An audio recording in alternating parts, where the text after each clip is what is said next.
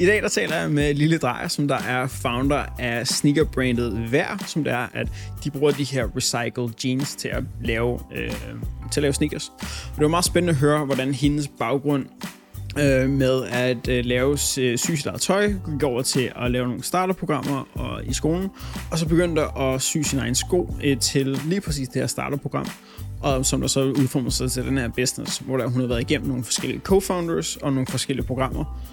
Og det var meget spændende at høre, hvordan det var, at de er gået fra at lave én sko, til at lave flere sko, til at have én founder, til flere founders, og mange andre ting. Det her det var en ren, øh, typisk iværksætterhistorie, som du kan høre meget mere om. Jeg tror, jeg så, jeg, jeg så googlede en dag, og så, så, så faldt jeg over, jeg kan ikke, jeg kan ikke huske, hvordan... Jeg begynder sådan, skal nogle gange skal sidde og finde gæster til, til konsulterkære, så jeg kan simpelthen ikke, jeg kan ikke huske, hvor jeg falder over folk. Ja.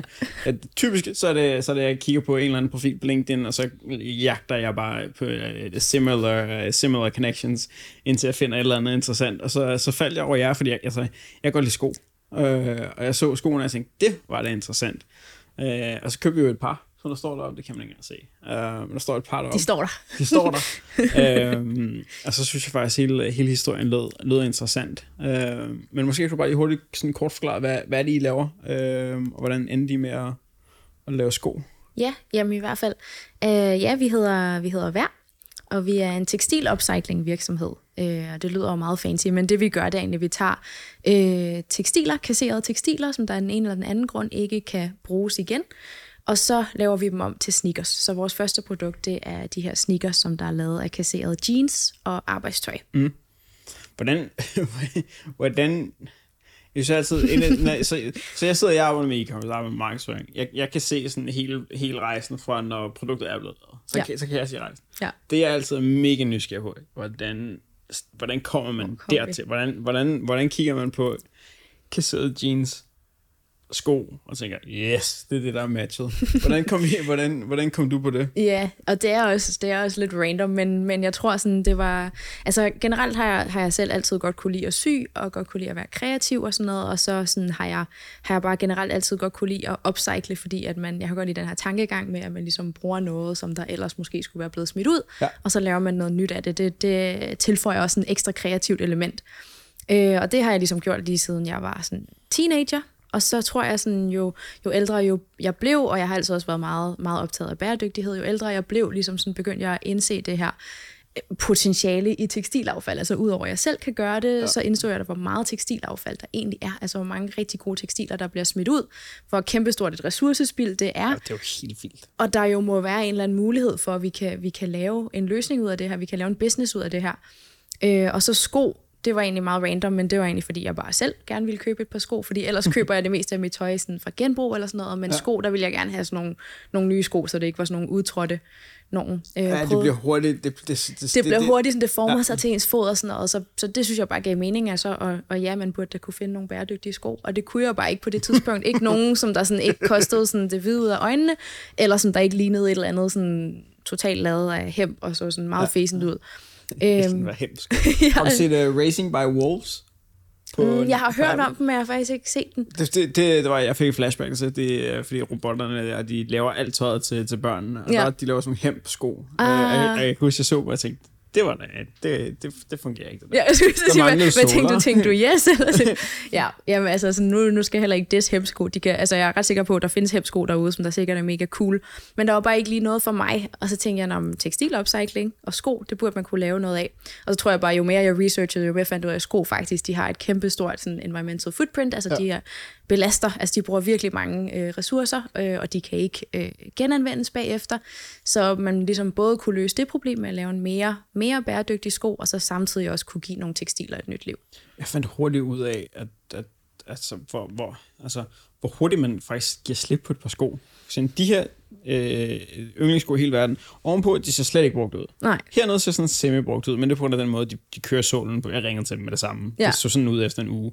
øh, jeg ringede, ringede til dem, det kan simpelthen ikke passe det her. Ja. Øh, men så er det måden, at, at, at sålen, sådan en memory form, bliver mindre på. Og, sådan, mm. og så videre. Så. Ja. Men jeg var tæt på at købe på nye. Ja. Men de, altså, de er jo helt fine. Altså, der er absolut intet. Øh, så altså, det, det var da, da jeg så dine, så tænkte jeg, hmm, det var da interessant. Ja. Hvordan, hvordan kom vi i gang med at lave den første? Var det bare... Den første sko, jamen altså sådan, først og fremmest lige disclaimer, så er jeg jo slet ikke selv. Sådan, jeg kommer ikke fra skoverdenen eller, eller, eller designverdenen for den sags skyld, og jeg vidste ikke særlig meget om sko mm. øh, før, udover at jeg synes, de var nice at gå i selvfølgelig. øhm, men jeg tror, øh, jeg kom lidt, lidt ind i det med sådan, men det, det må vi jo bare få til at fungere, og jeg var med i nogle startup-konkurrencer, mens jeg studerede i, i England og sådan noget, og så kom meget med det med sådan en startup, øh, lean startup, Øh, attitude på en eller anden måde. Og så, så syede jeg egentlig bare min egen sko. Mm. Øh, altså min, min venners gamle jeans øh, på min symaskine, som jeg havde lånt derovre i London. Og så prøvede jeg bare, fordi det der, de konkurrencer, vi var med i, så var de sådan, jamen det, det er en god idé, men vi kan ikke rigtig se det for os, vi kan ikke visualisere det. Ja. Og så var man, så må vi jo prøve at lave en prototype. Må vi tage en sko? Ja, en så sko. Der, der syede jeg en sko, som der jo virkelig ikke var flot, og den lignede måske mest en, en, en hjemsko eller et eller andet. Men, men det hjalp virkelig bare for, at de kunne visualisere, okay, det kunne faktisk godt lade sig gøre det her.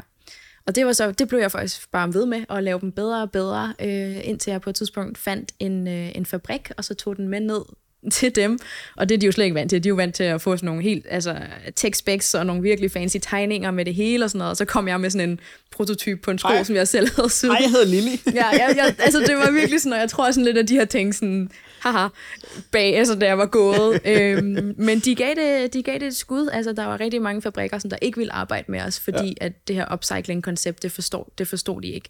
Øhm, så det var kun de her to fabrikker, så vi var lidt, altså vi var ret meget afhængige af, at de ligesom kunne se ideen med det.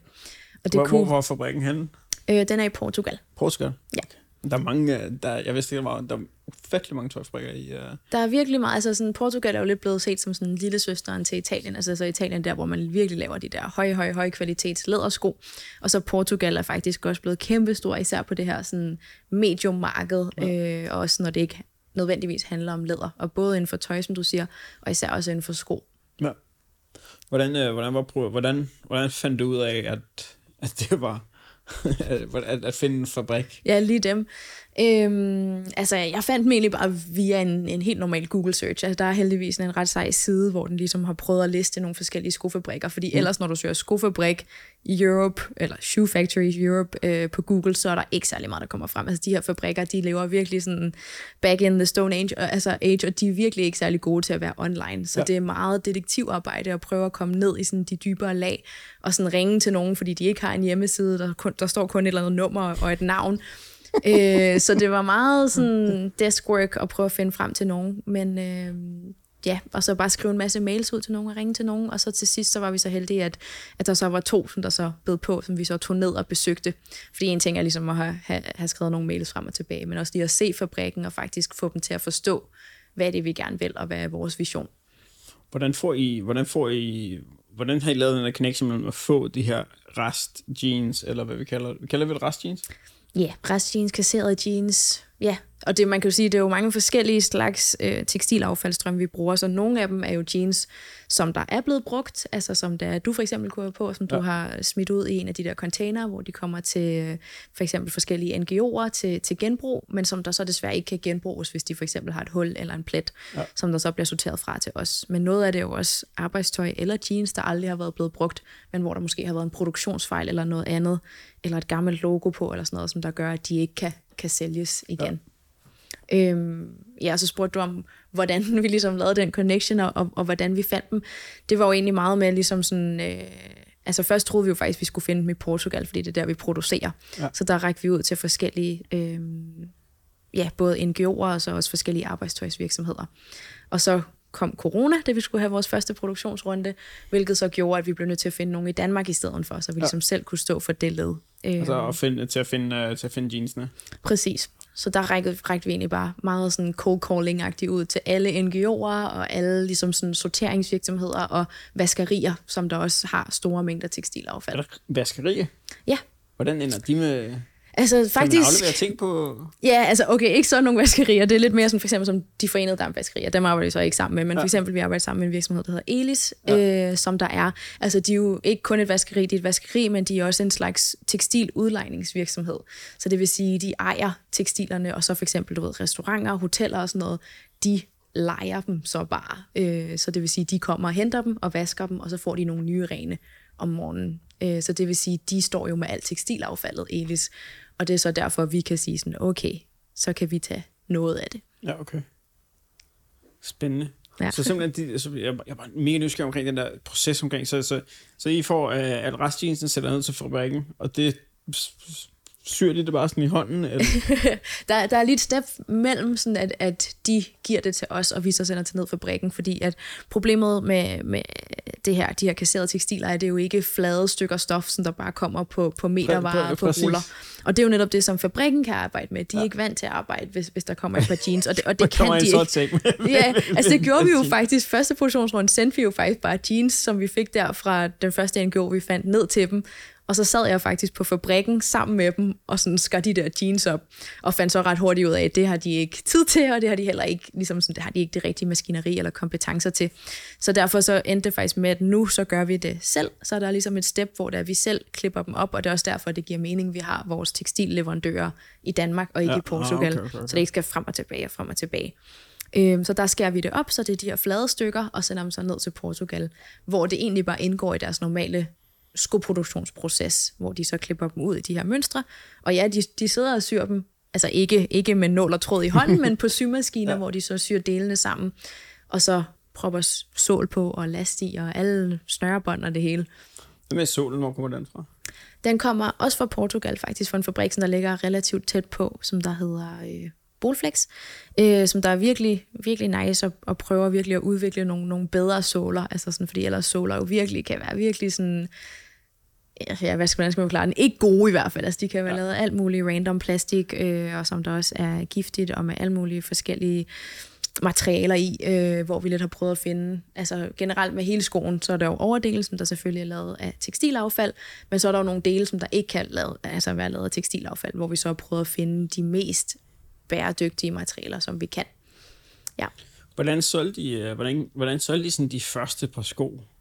Hvor kom, hvor kom de fra? Hvor kom, hvor kom de, de fra? Hvor, hvor kom de første salg fra? De kom fra vores crowdfunding-kampagne. Ja. Øhm, så vi startede ud med ligesom at sige fra starten, at vi kommer ikke til at producere øh, en masse sko, før vi ligesom ved, at der er efterspørgsel efter dem. Ja. Øh, så fra starten havde det været ret meget målet ligesom at skulle lave den her crowdfunding-kampagne.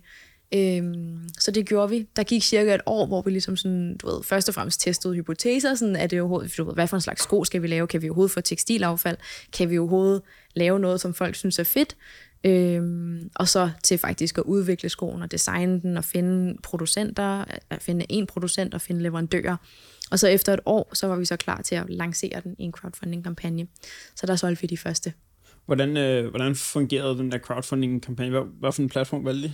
Så det var så, jeg ville, jeg ville godt kunne sige sådan Kickstarter, Indiegogo eller sådan noget. Men det var faktisk en, en proces, hvor vi så kendte nogen, øh, som der også var inde i startup-verdenen, som der havde lavet en ny crowdfunding-platform, som ja. der hed øh, Circular Innovation Lab, ja. øh, som der var virkelig cool. Øh, så det var også en ny startup, hvor vi så ville være deres første sådan, du ved, rigtige kampagne. Ja. Øh, så vi valgte faktisk at gå med dem for netop at få den der fordel med, at på Kickstarter ville du bare være en ud af ja, mange, mange, og man skal være heldig, hvis man ligesom får Kickstarter eller Indiegogo til ja. faktisk at sådan promote ens produkt, hvor at her, der vidste vi, de ville lægge lige så mange kræfter i, som vi ville, fordi det jo også på en eller anden måde var proof of concept for dem. Ja.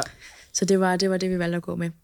Hvad, hvad var så, hvad, hvad gjorde, ja, nu skal jeg nok spørge noget, var det en succesfuld uh, crowdfunding? Det var det, ja. Hvad gjorde den succesfuld? Hvad gjorde I ja, at, specifikt? At, når at, hvad vi gjorde, ja. sådan, at vi nåede målet, så gjorde den succesfuld. øhm, ja, det er jo et godt spørgsmål. Altså, jeg tror, sådan, altså, først og fremmest så handler det om at, at, ligesom sådan, at, at kunne altså, forberede sig virkelig godt, selvfølgelig, men også ligesom det der med at, sådan, at starte i virkelig god tid. Altså, sådan, jeg tror, sådan, selvom vi troede, vi startede rigtig god tid, så startede vi ikke rigtig god tid. Altså, fordi det gælder også, ligesom, sådan, før man faktisk lancerer kampagnen, altså, skal der også være hele den her pre-launch-periode, hvor man sådan, opbygger den her hype omkring ens produkt. Og jeg tror ikke, det er fordi, vi, lavede, vi, vi endte ikke med at lave en kampagne, som der blev mega sådan hyped, og som der bare gik helt amok. Altså, den var relativt stille og rolig, vi nåede vores mål, men det var ikke noget med sådan, at du ved, lige pludselig tog det fuldstændig af. Øhm, men egentlig bare, jeg tror sådan at fortælle historien, jeg tror, det har været meget sådan vores, vores job for dag en i forhold til ligesom at få øh, de her kunder til at forstå, hvorfor det her, hvorfor de skal købe den her sko, og ikke alle mulige andre. Så det her med at give nyt liv til kasserede tekstiler. Hvordan øh, gjorde I noget? Gjorde I noget form for egen annoncering øh, eller andet? Eller var det bare på, på platformen, og så kvæg at I var jo det første, så ville jeg også gerne lige sørge for en succes? Og... Ja, altså vi, vi prøvede faktisk, altså nu var vi jo virkelig rookies. Altså, sådan, jeg, jeg ser mig stadig rimelig meget som rookie, men dengang var jeg måske endnu mere, hvad, eller jeg var endnu mere det? rookie. Det var i tyve tyve. tyve tyve, okay. Øhm, og der havde jeg jo ingen idé om noget som helst, så der var jeg meget sådan, okay, vi booster den, fordi det, det er sådan ligesom sådan, Facebook siger, vi skal gøre. Så der prøvede vi, du ved, fem tusind kroner ja. i måske at booste den, ja. og ligesom sådan give den lidt attention der. Men ellers så var det mest sådan P R, ligesom sådan prøve at række ud der, så rigtig meget øh, selvfølgelig friends and family og alle mulige kontakter, ligesom få dem til at dele, fordi vi alligevel på det år ligesom havde opbygget en rela- et relativt stort netværk af ligesom ja. sådan interessante grupper, som der, som der jo selvfølgelig, hvor det her med bæredygtighed jo bare øh, var noget, som, som de godt kunne, kunne se ind i. Hvad var målet på den oprindelige øh, crowdfunding-kampagne? Det var tres tusind. tres tusind? Omkring det, omkring. Jeg tror faktisk, det var halvtreds tusind, og så rejste vi tres tusind. Det er godt. Ja. Hvordan, øh, øh, hvor lang tid tog det jeg så fra, fra at, at ramte de målsætninger, der havde sagt i crowdfunding-kampagnen? Jeg har stadig en crowdfunding-kampagne fra to tusind og elleve, der blev ved med at sende mig opdateringer ja. på, at på et eller andet tidspunkt kommer det. På hvad for en platform var det? Øh, det var Indiegogo. Okay. Øh, sådan nogle høretelefoner, der er moldet til dine ører. Ja. Øh, jeg forstår ikke. Faison Wireless eller andet. Jeg forstår ikke opdateringer. Ja. Og de siger, det stadig er på vej. Ej, for real? Ja, det er det vildeste oh. i verden. Ja, jamen der er jo også en del produkter, hvor det er sådan, altså jeg tror også, der er sådan ligesom læst til at starte med alle de der statistics, fordi jeg var meget sådan, okay, hvad er crowdfunding, altså hvad er det egentlig, og hvor, hvor, altså, hvordan i alverden, hvordan sætter man prisen, og hvordan skal vi sætte leveringstiden? Jeg, altså vi anede jo ikke, vi kunne ikke få noget som helst klart svar fra vores fabrik om, hvor lang tid det ville tage at producere de her sko, øh, hvor jeg så læste statistikkerne, og det var helt sindssygt, hvor mange procent, der faktisk går over tid, altså mm. i forhold til leveringstid ja. og sådan noget. Øh, så det var meget sådan test, altså sådan, der var i forhold til, hvad pris vi skulle sætte, i forhold til, hvor lang tid vi ligesom skulle have den kørende, der var det meget sådan, vi har prøvet at finde en masse data om det, men den, det går i øst og vest, så nu vælger vi bare, du ved, den skal bare tredive dage, vi skal sætte målet på halvtreds tusind, skoene kommer til at koste fire hundrede og halvtreds for super early bird, og fem hundrede og halvtreds for early bird, og, og, og så ser vi, hvordan det går. Hvad ville I have gjort, hvis I ikke havde haft en crowdfunding-kampagne? Uh, ja, det er jo det store. Jeg tror, hvis vi ikke havde haft en crowdfunding-kampagne, altså det er heldigvis ikke, fordi vores fabrik har en sindssygt høj øh, M O Q, altså de, den er på halvtreds par, ja. så det er ikke vanvittigt, så der ville vi nok have, have prøvet ligesom at, at, at samle penge nok, det ville jeg nok selv have haft råd til, til ligesom at sådan producere den første produktionsrunde.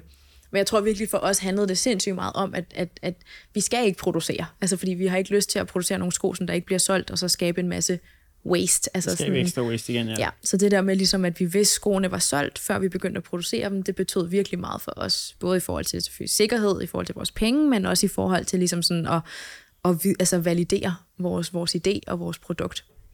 Hvad gør I så for, hvordan har, hvordan har planen så været for at sælge herfra? Efter, efter en crowdfunding-kampagne? Ja, der var jo sådan, desværre så, efter vi havde haft den her crowdfunding-kampagne, og ligesom den var succesfuld, og kunderne var i hus, så kom corona, så, så, så der gik rigtig lang tid. Ja, altså en generation, hvor der, ja. er, der, der bare hed noget, der, der hed corona lige pludselig, som ja. der bare lukkede verden ned. Der har været lidt nogle, nogle anderledes udfordringer, vil jeg sige, end, end, end man måske lige havde, havde set komme, især fordi det var usikkert, hvad produktionstiden ville være, før corona kom, og så kom corona, og så stod vi lige pludselig, hvor det normalt ville måske tage to måneder, til det lige pludselig tog sådan næsten over et halvt år. Øh, og det var jo så et halvt år, hvor vi så stod og ligesom sådan, øh, ikke, ikke kunne sælge mere, fordi vi skulle først og fremmest levere til de her kunder. Så der handlede det bare om at få produceret de her sko, øh, og så, sådan, så vi til sidst kunne levere. Så det var faktisk slut tyve tyve, hvor vi først ordentligt kunne begynde at sælge igen. Og der har vi jo egentlig så bare kørt relativt normalt salg gennem vores, øh, gennem vores hjemmeside.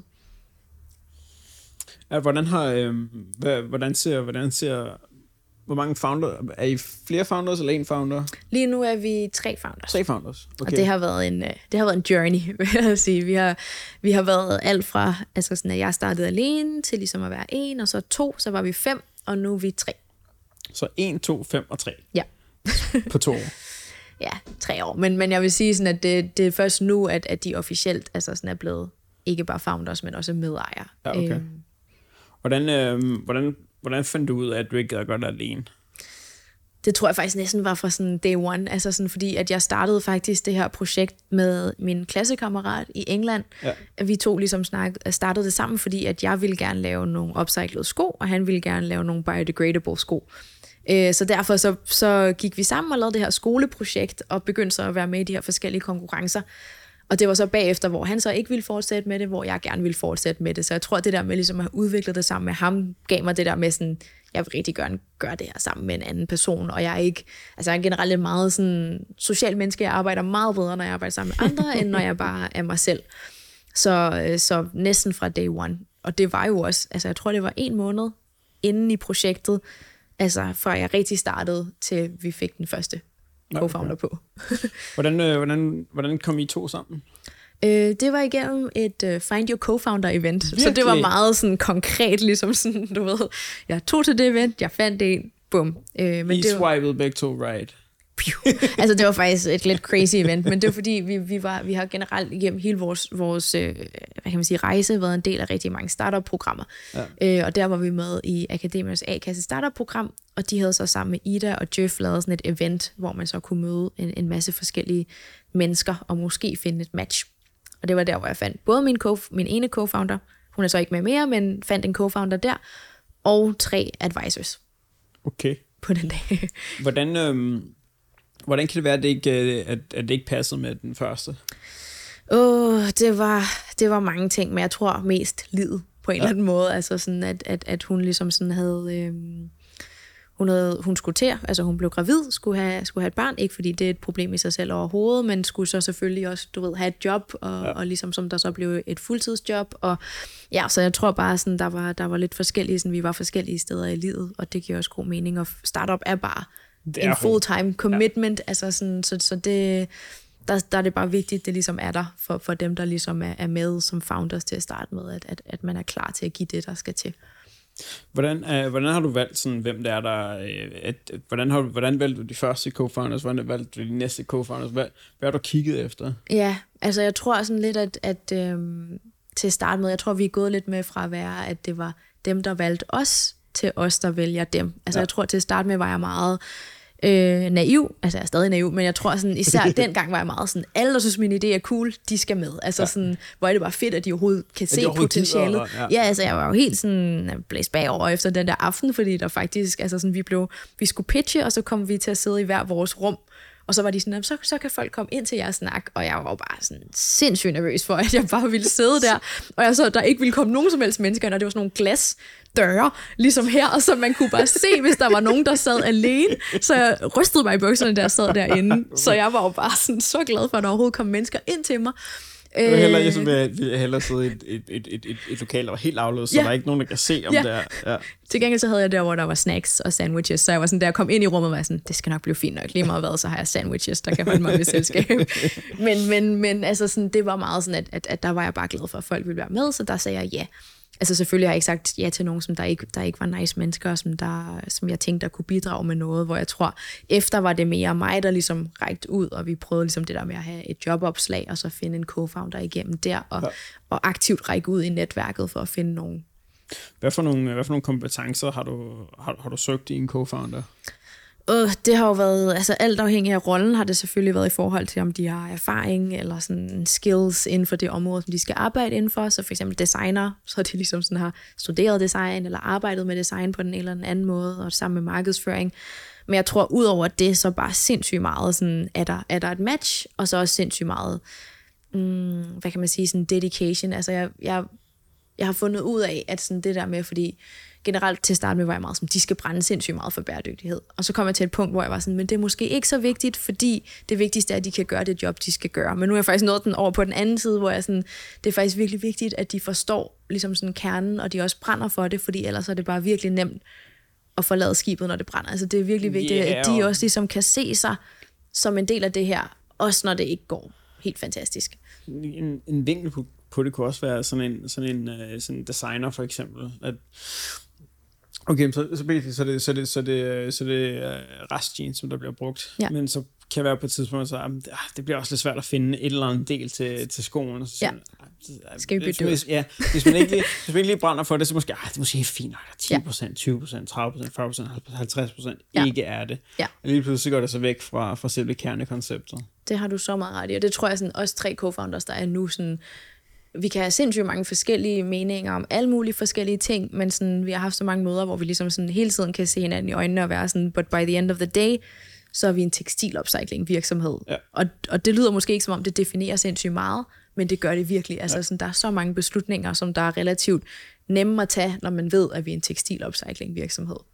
Hvordan gik det med at, at sige farvel til co-founders? Uh, var, det, var det noget, du skrev ind? I skrev ind i jeres sådan, sådan aftaler fra dag et dag, eller, eller var det noget, hvor I bare sad bagefter og sagde, det, det var måske meget fair, vi går være til at sige det? Ja, nu kommer jeg jo endnu mere rookie og siger, at vi slet ikke havde nogen aftaler til start. I hvert fald ikke nogen, nogen skriftlige aftaler til start med med de første. Det var meget sådan...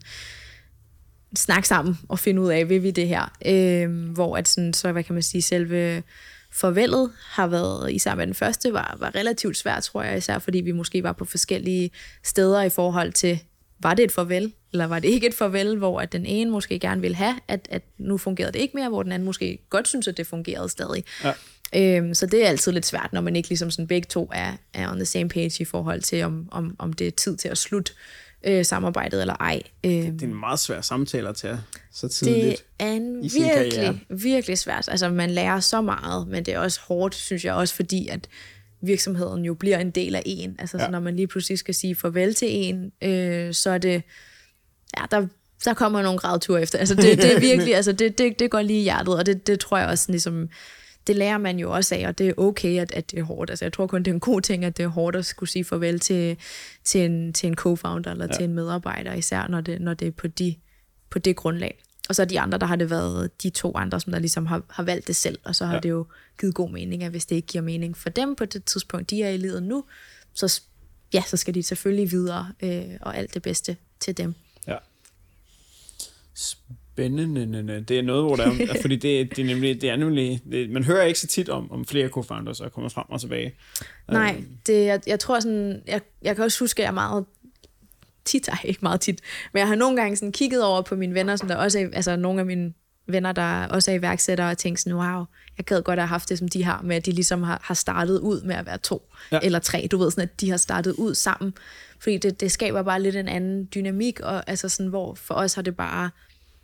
Selvom jeg prøver at skubbe det lidt til side, så er det bare sådan mig, der startede det. Ja. Øh, og, og, og det skaber bare en eller anden, anden form for dynamik. Øh, ja, og især i alle de... Altså nu, nu er vi ligesom tre co-founders, og vi har alle sammen medejerskab i virksomheden, så nu har det sådan endelig, føler jeg, lidt skabt den der base, hvor vi alle sammen sådan... Nogenlunde i hvert fald sådan er lige, og ligesom har lige meget ansvar. Hvor at før, der har det hele... Altså det hele har jo lagt på mig i forhold til at lave de der store beslutninger, fordi det er mig, der har haft hundrede procent, så hvis der var en, der skulle ud eller ind... så er det mig. Ja. Øhm, og der gad jeg nogle gange måske godt at have været, du ved, lidt flere til at starte med.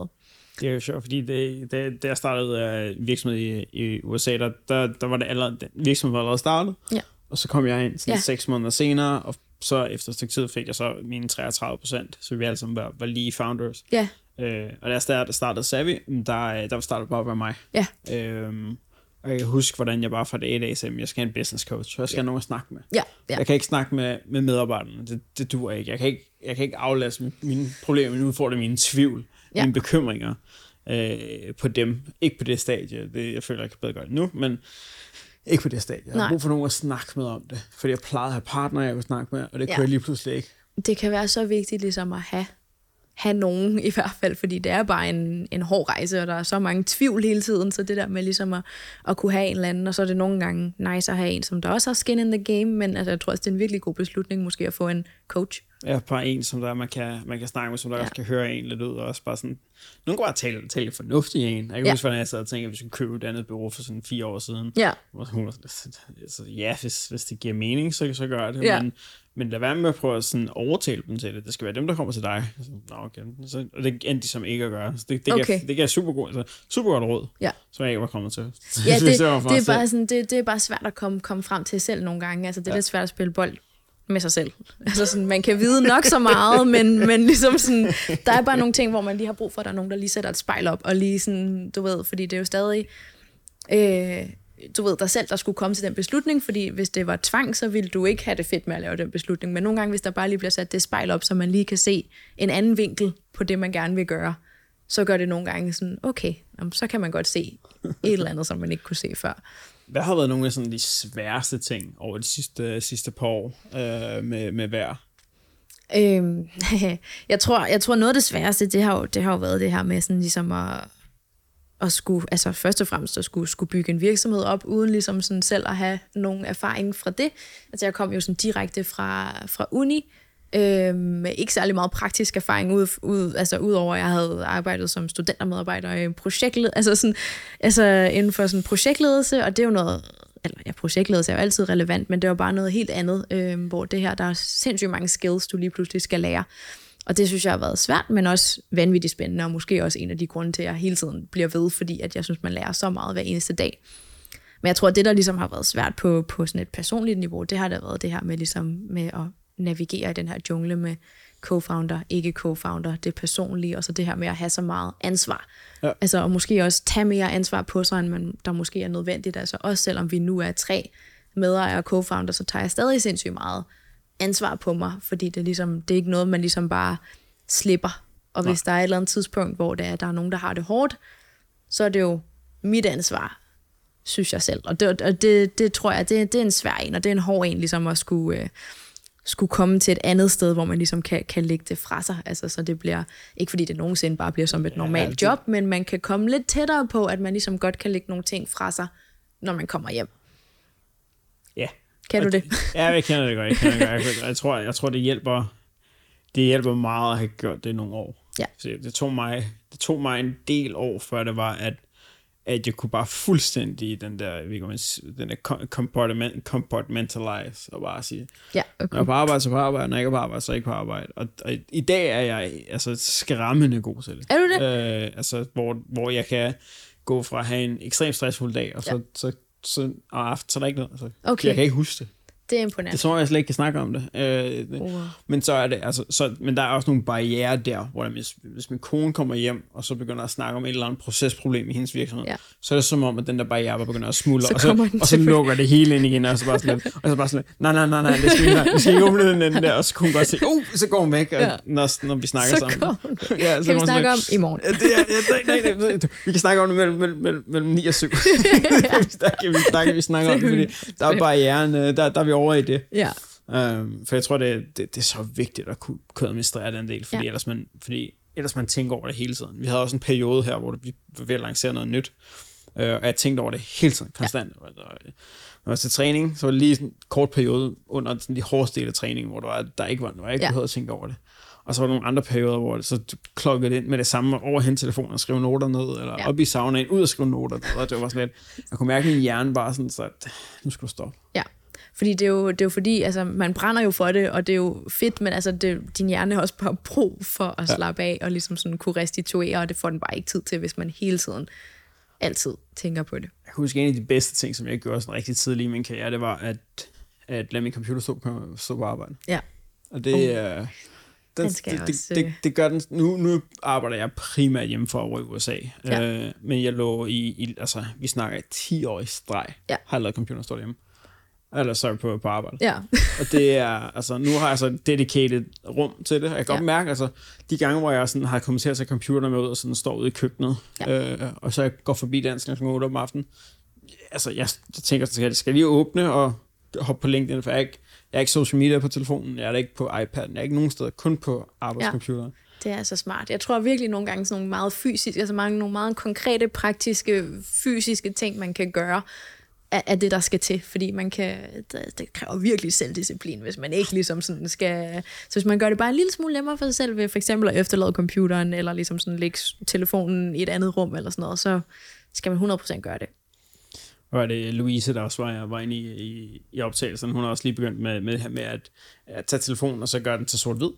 Ja. Så det er mindre interessant at bruge. Ej, hvor spændende. Hun var sådan, jeg gider satme ikke at have nogen, øh, der er ikke nogen social media virksomheder, der skal, der skal, der skal, der skal, tv- der skal manipulere mig til at bruge det. Nu, nu er jeg altså sort hvid. Det vidste jeg ikke engang, man kunne, men det lyder da mega smart. Hun havde en eller anden, øh, en eller anden, øh, en, et eller andet filter på, på, på, på iPhone'en, som hun så kunne have, have en genvejstast. Det var ja. mega spændende. Men jeg synes også bare, altså, jeg synes, det er vildt spændende at lære om alle de der ting, man kan gøre. Jeg er bare meget sådan, ligesom sådan, prøver ligesom bare at holde totalt sådan social media off ja. i perioder, altså sådan, fordi det, man bliver virkelig sådan overrasket over, hvor lang tid man egentlig bruger på det, hvis man bare lader det sådan flyde, altså hvis man ikke ligesom aktivt gør noget for at stoppe det, så er det bare så nemt ligesom bare at falde ned i et eller andet. Jeg har sådan en, en blogger på computeren, så det hedder freedom dot to, ja. uh, freedom dot to, og det det, det, det blokerer det. Så kan man blokere alle, alle, alle hjemmesider. Ja, øh, og alt som pop-up og alt muligt. Ja, det er helt. Øh, ja. Så, så det, der rører det hele. Øh, ellers sidder jeg også på LinkedIn. Ja. Twitter, hele tiden. Min datter sidder derovre til Twitter. Twitter. Twitter. Twitter igen. Ja, altså, hvad, hvad det? Det var sådan, er det sms'er, der bare er der? Så hun er bare sådan, jeg slet ikke forstå, hvad Twitter er. Det kommer hun sikkert til på et eller andet tidspunkt. Åh, oh, det er ikke den generation, der det ved jeg sgu ikke. um, hvad for nogle roller har I, har I så i virksomheden, når vi er tre i dag? Ja, vi har mange forskellige roller, vil jeg sige, altså sådan, når vi har mange forskellige hatte på. Øhm, vi er jo, altså sådan, der er jo faktisk to designer, altså så der er mm. Emma og Linda, som der er designer, og så er der mig, som der er lidt af all over the place. øh, business development, vil man nok kunne sige. Øhm, men vi havde jo, da vi var fem, der havde vi ligesom sådan operations og marketing, design, og så mig, sådan der lidt var på business development og finance og alt muligt forskelligt. Øhm, men nu efter de to, ligesom marketing og operations har forladt, så har vi faktisk ligesom taget flere hatte på os. Vi var meget sådan, skal vi finde nogle nye, der kan overtage de roller, eller skal vi faktisk prøve at gøre dem selv? Og så valgte vi faktisk at prøve at gøre det selv, indtil vi på et tidspunkt følte, det var for meget. Ja. Øh, og det tror jeg faktisk har været en ret god exercise, fordi der, det har også gjort, at vi ligesom sådan har virkelig sådan simplified, altså virkelig sådan prøvet at skulle finde ud ind til kernen, hvad er det, det allervigtigste i den her rolle. Øh, så vi laver meget sådan, ligesom sådan, at der er en, der ligesom har det. Hun er stadig designer, men har så også operations og har også andre ting. Og Linda, der så står for sådan social media, men selvfølgelig også designer. Øh, og så mig, der står for, ja, det som jeg sagde før, men at vi så alle sammen er ansvarlige for marketing og salg, fordi det er, der, det er det vigtigste for os lige nu. Ja.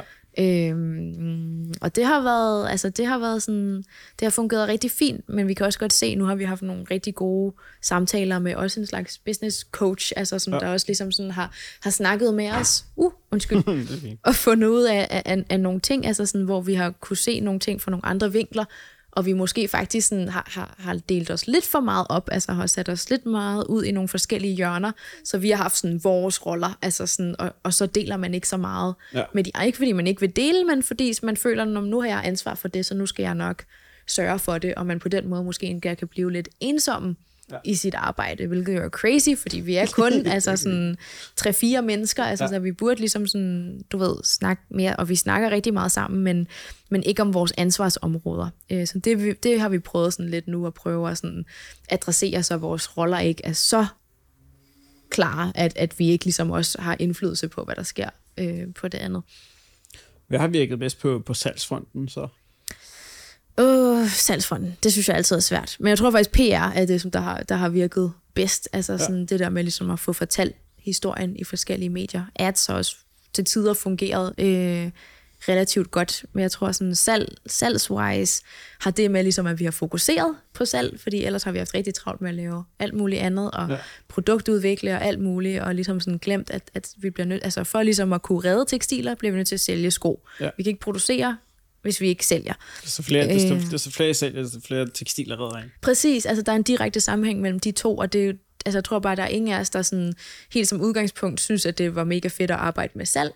Men jeg tror, sådan, vi, ligesom, vi, har, vi har skulle lære, og vi har lært ligesom, at, at godt kunne lide at arbejde med marketing og, og salg, øh, fordi det er det, der skal til. Øh, ja. Og det har været en lang proces ligesom, at komme frem til det, at det er det, der skal være sådan, i hvert fald firs procent af vores tid, hvor vi ellers du ved, måske kun har givet det femten, hvis vi skal være helt ærlige, måske kun ti procent, fordi vi har brugt så meget tid på det, vi synes, der var sjovt og bæredygtigt. Altså, du ved, sådan med at finde en masse data, og med ligesom at kommunikere, du ved, vores historie på social media, og med ligesom at, at, at udvikle og lave en masse sjove ting, hvor vi bare sådan det seneste sådan halvandet år, halve år, ligesom bare blevet sådan lidt, fået en losing af vores mentor, sådan, nu skal I simpelthen men, mental losing, ikke en rigtig losing, men nu, nu, nu er det bare salg. Nu skal jeg sælge sådan nogle sko. Ja.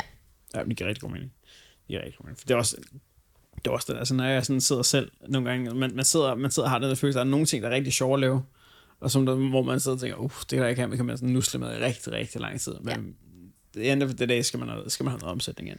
Ja, altså hundrede procent, og det er også det, der ligesom sådan, det er det, der giver løn og mad på bordet, og det er det, der ligesom gør, at vi, vi er en ordentlig business. Jeg tror også, det ja. Ligesom har været sådan målet, sådan, efter vi har haft den der crowdfunding-kampagne, det er også ligesom at, at transition fra ligesom at være en, du ved, en, en idé og en virksomhed og en startup til ligesom at blive en mere etableret business.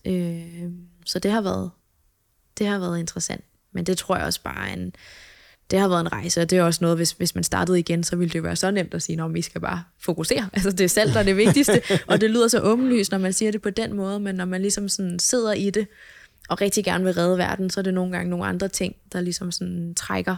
Øh. Man vil også gerne have, man vil også, altså det var, det, det var også, man, man skal også sådan passe på med, at man, man ikke, det er altid, bagklodskabens skyld er altid, der er altid, man kan altid finde på et eller andet, man skal gøre. Altså selv, selv jeg i dag har været i byråbranchen i ti år eller sådan noget. Ja. I selv jeg sidder og siger, hvorfor gjorde vi, vi, vi gjorde noget. Vi ændrede sådan den måde, vi lukkede mål, vores øh, månedlige omsætning på øh, i januar. Nu har vi det meget mere detaljeret ude på forskellige brancher, konsulenter og til måneden og nogle andre ting. Ja. Og jeg sidder sådan tilbage her fem måneder senere med den data, og jeg tænker, øh, hvorfor gør vi ikke det fra dag i dag? Hvorfor, hvordan, hvordan kan vi starte en virksomhed og gøre det? Ja. Og det er bare sådan lidt, ja, men det har så aldrig været et problem før, fordi dataen har, vi har ikke haft behov for at kigge på den på det samme niveau. Ja. Og jeg tror altid, man kan finde noget, hvor man tænker sådan tilbage og tænker, hvorfor gør vi ikke bare det? Ja. Og man kan også sige, I skal også have skoene på plads. I skal også have processen på plads og fundet det. Man kan, bare begynde at, altså, man kan ikke sælge noget, som man ikke har, har lavet før, som man ikke tror på, som man ikke tror er, er godt nok, hvis man tænker, ah, solen går lidt, lidt bedre eller sådan noget. Men ja. På et eller andet punkt, så skal man selvfølgelig gå over til.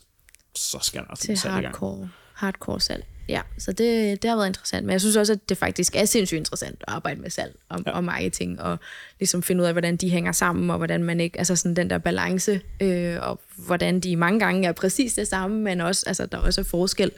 Og ligesom det er vigtigt også, og øh, selvfølgelig skal vi opbygge et brand og sådan noget, men nogle gange skal vi også være gode til at bare fokusere på salg her og nu. Altså, hvad giver salg i morgen? Øh. Har du altid været meget sådan selvkørende? Fordi nogle af de ting, du snakker om i dag, har været, er sådan... Du, du gerne vil søge sygt eget, øh, sygt eget tøj, du gik i gang med, at, n- n- hvordan kan man gøre, lave de her sko, om så begyndte man at sidde, så begyndte du så at lave, du snakkede om, ja. at, at du har set øh, Katrine, Katrine Lee Larsen fra, fra Copenhagen Cartel, øh, og jeg var at snakke til et panel, og så begyndte jeg at du fat i hende, og så begyndte jeg at snakke sammen, og så videre. Har du ja. altid været sådan meget selvkørende, al, hvor, hvor, hvor alt det kommet fra? For jeg skal helt sige, det er ikke, det er ikke helt normalt.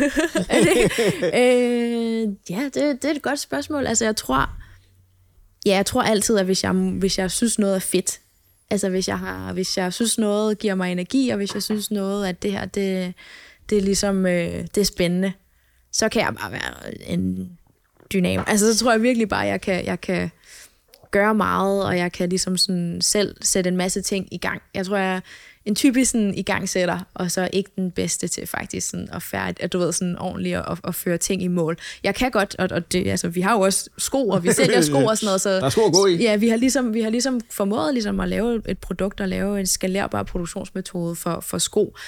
Øhm, så det er jeg virkelig stolt over, men, men jeg kan godt mærke, at, at jeg har en eller anden tendens til, at, at det er det nye og det spændende, og der kan jeg lægge sindssygt meget energi i, hvor det der med sådan, altså nogle gange så er salg og marketing det lange, hårde træk, ja. Og der skal jeg være, nogle gange være lidt mere tålmodig til faktisk at være sådan, okay, det kan godt være, at vi ikke lige fik alle de salg, som vi gerne ville i den her måned, eller det her kvartal, men vi bliver nødt til at blive ved med at arbejde med det, jeg skal ikke bare springe over til et eller andet nyt spændende produktudviklingsprojekt, ja. Fordi det ikke lige gik, som, som vi troede, det ville gå.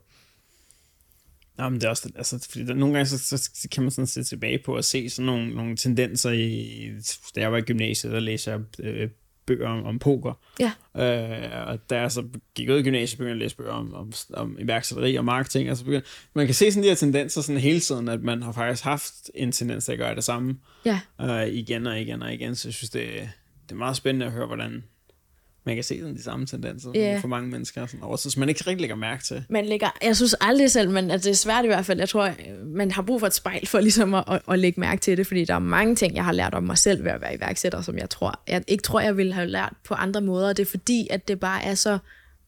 Altså alt bliver ligesom presset, du ved, sådan alt er på en eller anden måde mere intenst og mere ja. Sådan ligesom sådan, øh, det går hurtigere, der sker mere, du skal lave mange flere ting på én gang, end du ville skulle måske et normalt job. Så, hundrede procent. Men, ja, og, man, og det lærer du bare virkelig ja. Meget af, altså sådan om sig selv, både gode og dårlige ting. Øh, og ja, der tror jeg, du har ret. Jeg, er sådan, jeg har også fået at vide, sådan, at, at jeg er god til at sætte ting i gang. Og det er jo en god ting, men så skal man også bare lige sådan... Ja, så for mig handler det rigtig meget om at arbejde med det her med sådan at ja. Færdiggøre ting og være tålmodig. Hvad gør du, sådan, hvad, hvad gør du så for at overbevise dig selv om at, om at komme i gang med den her driftsdel? Øh, øhm, jeg skal helt sige, at jeg er præcis den samme. Er du okay, ja? Præcis den samme. Og det er jo også, altså det kan jeg også fornemme på, at altså, du ved, du, du kører jo bare sådan, og har haft sindssygt mange episoder i dag og sådan noget. Altså det, det, det kræver jo også energi og sådan noget. Ja. Det er jo vildt fedt, øh, at man kan det. Vi skulle jo spise med markedsføringer bagefter, og vi, uh, jeg kommer bare til at sidde og sove i hjørnet. Så, ja. så, så, så helt færdigt. Så sidder, så sidder Al de, så energien er bare... Så sidder de og spoonfiller ja, mig eller noget. Ja, skal I sidde og, og made ham. Sådan, han, skal have noget, han skal have noget mad i sig. Han skal have noget energi. øhm, men jeg tror, at det, jeg gør... Altså, sådan, altså det Emma, min co-founder, sagde faktisk til mig sådan, for et stykke tid. Sådan, ligesom, måske hvis du kan se det som en challenge, Lili. Altså måske ja. hvis du kan se det, fordi jeg tror meget godt, jeg kan lide det der med, at der er en challenge, og det er derfor noget nyt noget, er spændende. Noget, fordi, ja, præcis, fixes, eller andet, hvor jeg sådan, det der drifte, kan jeg nogle gange godt se som ikke en challenge, fordi det er bare sådan, ja ja, det er jo bare, du ved, det skal vi gøre, og det, det, det er lidt kedeligt og sådan noget. Men jeg tror, hvis jeg kan se det som en challenge, og ligesom at vi bliver sindssygt gode til at sætte nogle meget specifikke mål, og ikke bare sådan, at man for det her kvartal skal vi det, men være meget sådan, okay, nu skal vi gøre det, det, det, og så ligesom finde, opnå det. Måde, vi selv for hundrede tusind, hvordan, hvor skal de hundrede tusind komme fra, de skal komme fra, så prøv at få det herfra, det, det, det, det, det. Præcis, altså så, så et, det, men så også to, det her med ligesom at, at, at lave en masse små challenges, inden, altså inden for rammen, som der hedder drift, eller salg, eller marketing.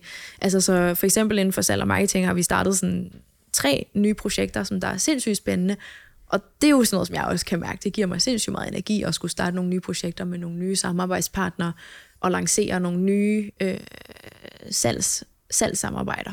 Mm. Hvordan, øh, øh, når man tænker på sådan, sådan nogle af de ting, som, som I sådan har sat det ned, sådan skulle sige, okay, det her, det, det, her, det, været, det her, det skal være fokus for, for tyve toogtyve. Ja. Øhm, har det været salg? Har det været der, hvor det er så okay? Eller, eller andre ting, som har sagt, det I har lært, nu skal der fokus på det her? Ja, altså jeg vil sige, fra to tusind enogtyve, så ja, så har fokus været salg. Eller det ja. har vi sagt til os selv, det har været. Jeg tror, to tusind enogtyve var meget sådan et øh, skizofrent år, fordi vi sagde, at vi var, vores fokus var salg, men vi gjorde andre ting. Og ja. det tror jeg mest er, er på mig, fordi jeg er meget sådan, om en tekstilopcycling, kæmpe potentiale, vi skal starte et netværk, vi skal lave workshops, vi skal lave alle mulige forskellige ting.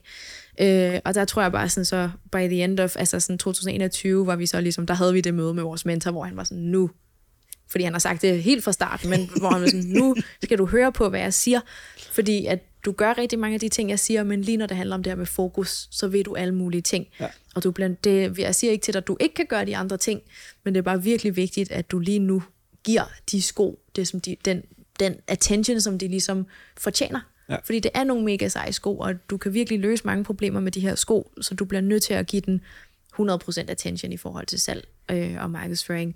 Øh, så ja, det har været vores fokus, men det har ikke været vores fokus. Men to tusind toogtyve har vi været sådan, det er vores fokus. Hvad har så virket bedst på salgsfronten, øh, siden I startede på det? Altså siden vi virkelig har startet med at fokusere på det. Mm, jeg tror faktisk, det der, har, sådan, det der har fungeret bedst, altså sådan, det har nok faktisk bare været det her med sådan at... at, at køre ads, vil jeg faktisk sige. Ja. Altså sådan, og det, det er lidt sjovt, fordi det har vi jo gjort før. Ja. Men jeg tror, fordi vi ikke har gjort det fokuseret nok, altså vi har ligesom bare sådan, når man sat nogle ads i gang, og hist og pist, og du ved, så lancerede vi et nyt produkt, så lavede vi lige nogle ads, hvor nu prøver vi at arbejde mere sådan øh, ambitiøst med det. Jeg tror, sådan, nu, nu siger jeg ads, men i virkeligheden tror jeg faktisk, det har været det her med at, at så mange frø, altså ja. sådan, at det ikke kun er én ting, der virker, det er ikke kun én kanal, men det her med sådan at arbejde på mange forskellige fronter, altså arbejde med...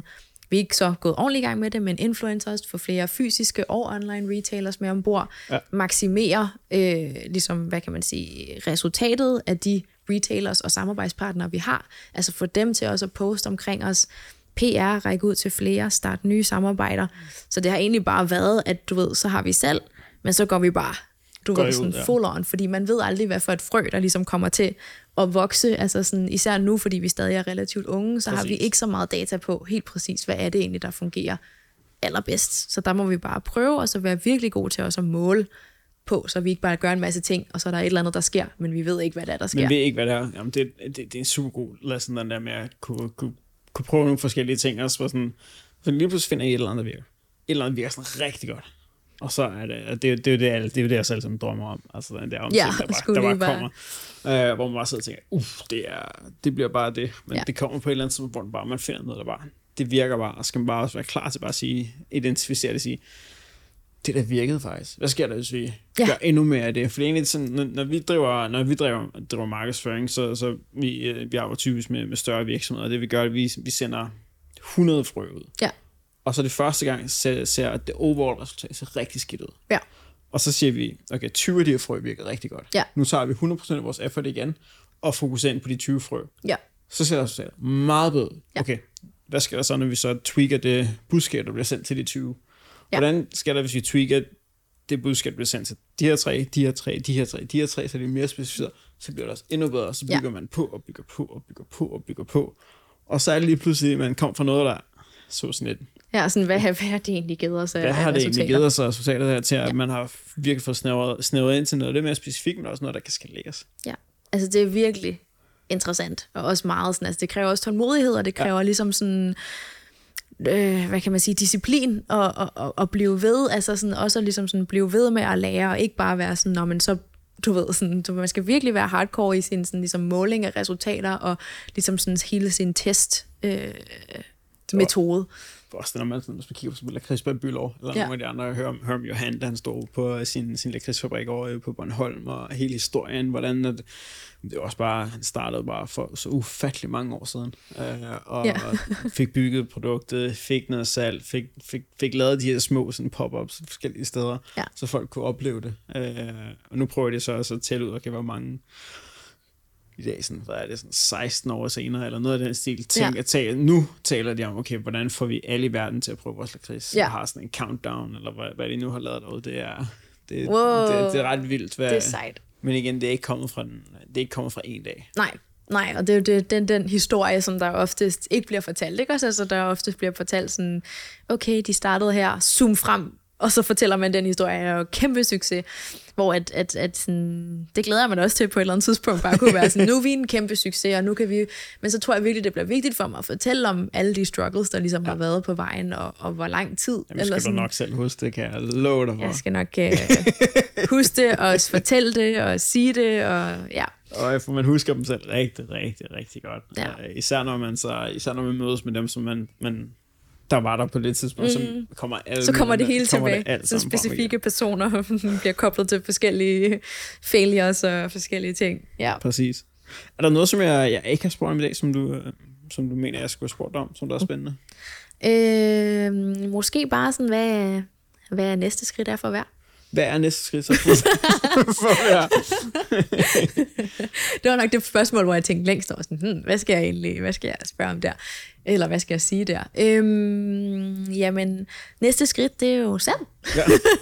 Ej, jo, øh, altså jeg tror bare sådan, jeg synes, det kunne være sjovt lige at nævne nogle forskellige ting, som vi sådan gør for netop at, sådan, at, at få salg, fordi at ja. lige nu så handler det også sindssygt meget om at det her med awareness ja. øh, for os, så derfor så kommer vi også til at indgå, fordi tekstilopcycling er jo så fedt, at man, altså, man kan faktisk se, altså det er jo ikke bare, at vi bryder tekstilet ned og laver det om til et nyt tekstil, man, man bibeholder faktisk historien, ja. og det giver os nogle rigtig gode muligheder for at samarbejde med nogle, nogle, øh, nogle sjove partnere. Så lige nu så er vi faktisk gået sammen med Europecar, mm. som der udlejer biler. Ja, øh, jeg har en holdt ned, ned, ja, ned altså jeg vil sige sådan, jeg lagde faktisk ikke så meget mærke til Europecar, før at vi begyndte at samarbejde med, og nu ja. ser jeg dem over det hele. Jeg ser dem over det hele, også. Altså, det, det er den kæmpe stor, stor butik inde på Frederiksberg Allé, og, ja. altså de er de over det hele. De er over det hele, og så sådan...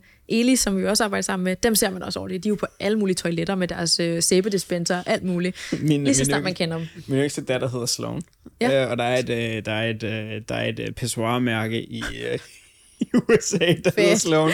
Og jeg husker, da vi, da vi gik over til sådan en restaurant, hvor der var i, i Californien, hvor der et Sloan bliver brugt mere end andre ja. steder, og hun kom bare gående ud på toilettet. My name is on the toilet. Det var, var hun tilfreds, eller var hun ikke tilfreds? Hun var ikke vildt tilfreds. Hun var sådan lidt, was I named after a toilet? Bare sådan, listen. I, my name is Penelope from now on. Like, det var... Øh, hun var okay, ikke, hun ville ændre sit navn til mig. Ja, hun hedder Sloan Penelope, øh, okay. fordi hun, hun havde brug for det. Hun havde brug for et spansktalende navn derovre uh, også, yeah. fordi Sloan, det er Sloan. Yeah. Hun hedder det. Altså jeg vil sige, sådan, nu når vi snakker om toiletter, så er der jo Dreyer, eller Dan Dreyer, eller sådan noget, ja. alle de der sådan, ja. øh, tørre, og mit efternavn er jo Dreyer, så har jeg også været sådan, hey. Og det er ikke stadig på samme måde overhovedet, men jeg har altid været sådan, hey, næsten ja. mit navn, næsten mit navn. Men ja, så, så det er altså sådan, sådan noget samarbejde, og hvordan vi ligesom sådan kan bruge dem salgsmæssigt, ja. øh, kommer til at være en stor del af, hvad vi gør. Og så skal vi også på Roskilde i år, hvilket bliver ret spændende. Ja, hvor vi skal, de har lavet noget nyt, der hedder Circular Lab, hvor de giver mulighed for øh, cirkulære startups til at teste deres produkter. Du ved, ligesom sådan Dropbucket, Soundbox, de er jo ikke nødvendigvis cirkulære, men, men du ved, de har jo testet deres produkter, og ligesom ja. sådan nået til, hvor de er, på grund af, at de har testet på, på Roskilde. Mm. Så den mulighed vil de gerne åbne for flere startups. Så vi skal teste et nyt koncept med customized sneakers, spændende. Så hvor man faktisk selv kan vælge sit tekstilaffald, og så selv ligesom sådan, hvor det skal være på skoen, og så klippe det ud, og så får vi produceret en sko, som der sådan er designet af en selv. Jeg overvejer sådan at, at lave sådan børnesko? Ja. Af børnenes tøj? Øh, det kunne være virkelig fedt. Vi har, vi har fået en del som request på os at lave børnesko, øh, og det vil vi rigtig gerne. Ja. Så det er helt klart også på listen over upcoming. For jeg, synes, jeg tænker bare sådan, at min datter har sådan et par, par, par jeans, som med sådan blomster på, på knæene, og jeg tænkte, det kunne da, det kunne da godt være sådan en sjov ting der, hvor der er, at, at så fik man lavet altså, nogle sko, som, som der kunne sådan, godt være hun ikke ville gå i dem, for eksempel, man kunne have dem. Ja. Øh, børn går ligesom i sko i ti minutter, eller sådan noget. Ja, og, så er de... og så er de vokset ud af dem, og jeg er ved at drive mig selv til vandet. Min kone går lige og køber sådan ti par sko til dem alle sammen. Og jeg var sådan lidt, jeg satte en stopper for det rigtig, rigtig hurtigt. Ja. For det kunne jeg ikke. det, var, øh, det var for meget. Til, til det punkt, hvor at, at, at vi har snakket så meget om det, hun begyndte at, hun begyndte ikke at købe skosbørn. Jeg var sådan lidt, nej, det var ikke det, jeg sagde. Ja. Det, var, det, var, det var ikke det, det var ikke det, det, var ikke det, det jeg mente. Selvfølgelig må hun godt få sko, ja. øh, men, men, men ti par, da hun var to år gammel, det, det holdt det ikke. Ja. Men det er øh, super spændende med, med customized. Ja. Og det kunne også være et godt marked at takle netop, fordi der bliver smidt så meget sko ud, fordi man jo netop ikke ja. kan gøre noget med de sko bagefter, fordi de er sammensat af alle mulige forskellige materialer, hvor vi jo faktisk skal tage dem tilbage, og så ja. lave dem om til nye, nye såler til sko. Øhm, så, så børnesko er helt klart også et, et marked, som vi gerne vil ind på. Nu skal, jeg dig, nu, skal, nu skal jeg ikke give dig flere gode idéer. Jeg vil sige igen sådan en fokus, ikke også? Fordi der er bare altså, virkelig så mange seje ting, man kan gøre med ja. tekstilopcycling, og der er så mange problemer, vi gerne vil løse, men øh, fokus. Kanon. Men tusind tak, du gad at komme ind. Øh, tak, fordi jeg måtte komme. Det, det var fedt. Det var hyggeligt. Kanon.